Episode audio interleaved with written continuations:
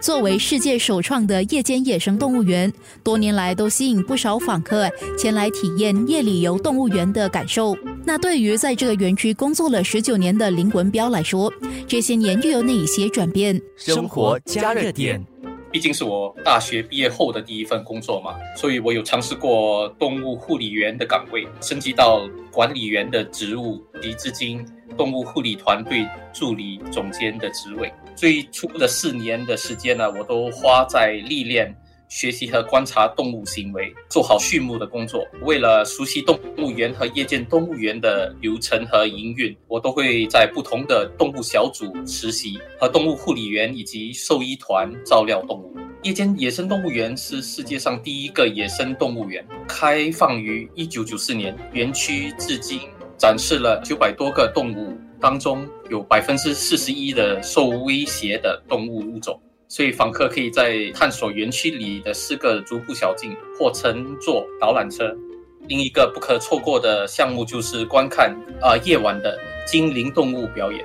近年来，园区里的小径增添了许多新的物种，让访客有机会近距离观赏。我最喜欢在鱼猫小径观看啊鱼猫捕鱼的情景。近年来，夜间野生动物园参与了许多区域的动物和生态保护工作。在园区内推广了教育外展，让访客们认识动物面临的环境危机和处境，也让访客了解园区对增进动物福利所做出的改变。在夜里观赏动物，影响访客体验品质的最关键因素就是园内的灯光设置。动物护理团队助理总监文彪和他的团队也为此下了不少苦功。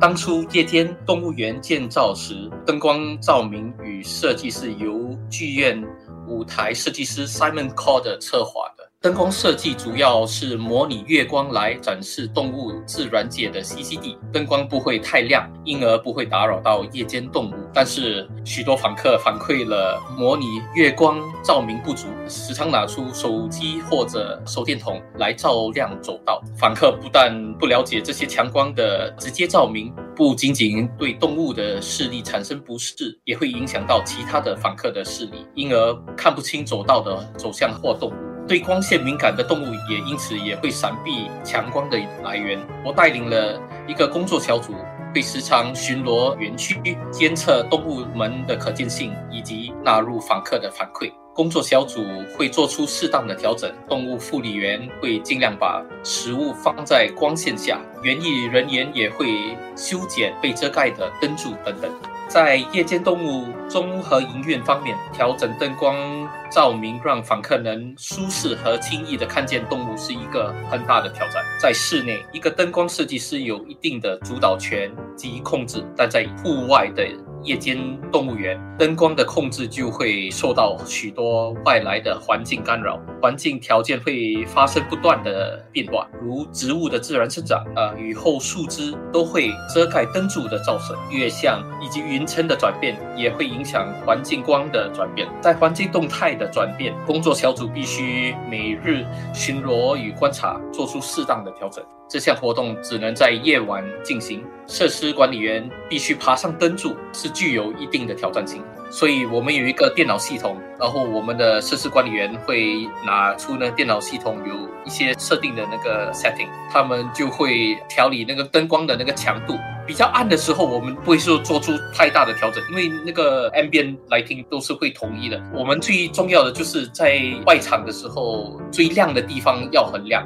但是要进入小径的时候，我们就会间接的调整下来，眼睛就会适应那个光度的调整，小径里面就不会太亮。然后展区的方面的话，灯光就会是最亮，访客站在外展区的那个周围的灯光都会是最暗，所以他们才看得到动物。夜间动物园也担负起保育动物的工作。夜间野生动物园的许多动物物种都参与，包括在。国际血统书，which we call the Animal Stud Books。呃，血统书是管理域外保育族群的重要科学管理系统。在血统书里，每个物种都有一个特定的负责管理者，管理者扮演着很重要的角色。他们透过其他的动物园的动物资料交流、建议合适的族群繁殖、配对与调动。国际血统书可以维持动物族群的遗传多样性。至今，在四个园区中，我们有一百五十个动物物种参加了国际血统书。这些物种有很多都是受到威胁或濒危的动物。繁殖印度犀牛与懒熊的后代都是国际保育繁殖的计划。繁殖动物也可以维持圈养动物的数量。在另外一方面，动物福利对我们来说十分重要。动物护理员的首要职责就是照料动物的心身健康。护理员会时常为动物进行丰容活动。举个例子，巨型食蚁兽在野外喜欢吃白蚁，经常到白蚁丘找食物吃。护理员为了模拟巨型食蚁兽在野外呈现的自然行为，把展区布置类似野外的栖息地，把饲料藏入人造白蚁丘，让巨型食蚁兽像在野外觅食。护理员有时也会把把马来亚虎的食物悬挂在树上，啊，让老虎有机会舒展肌肉，展示它们爬树的才能，也让访客有机会见证它们的真本领。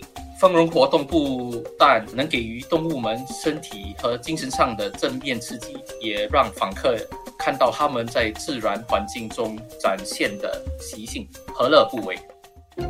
对文标而言，培育新人加入这个行业是最具挑战的。我认为最大的挑战就是训练和培育人才。新加坡并没有一项专注于动物护理和相关技能的课程。许多新加入的初级护理员其实对动物并没有太多的认识，更不用说照顾动物方面应该有的知识和技能了。为了配备相关技能，我们必须设计特别的学习教材和培训计划。增进知识以及实现的训练，也可以让护理员发展技能。未来可以让护理员的职业更专业化。生活加热点。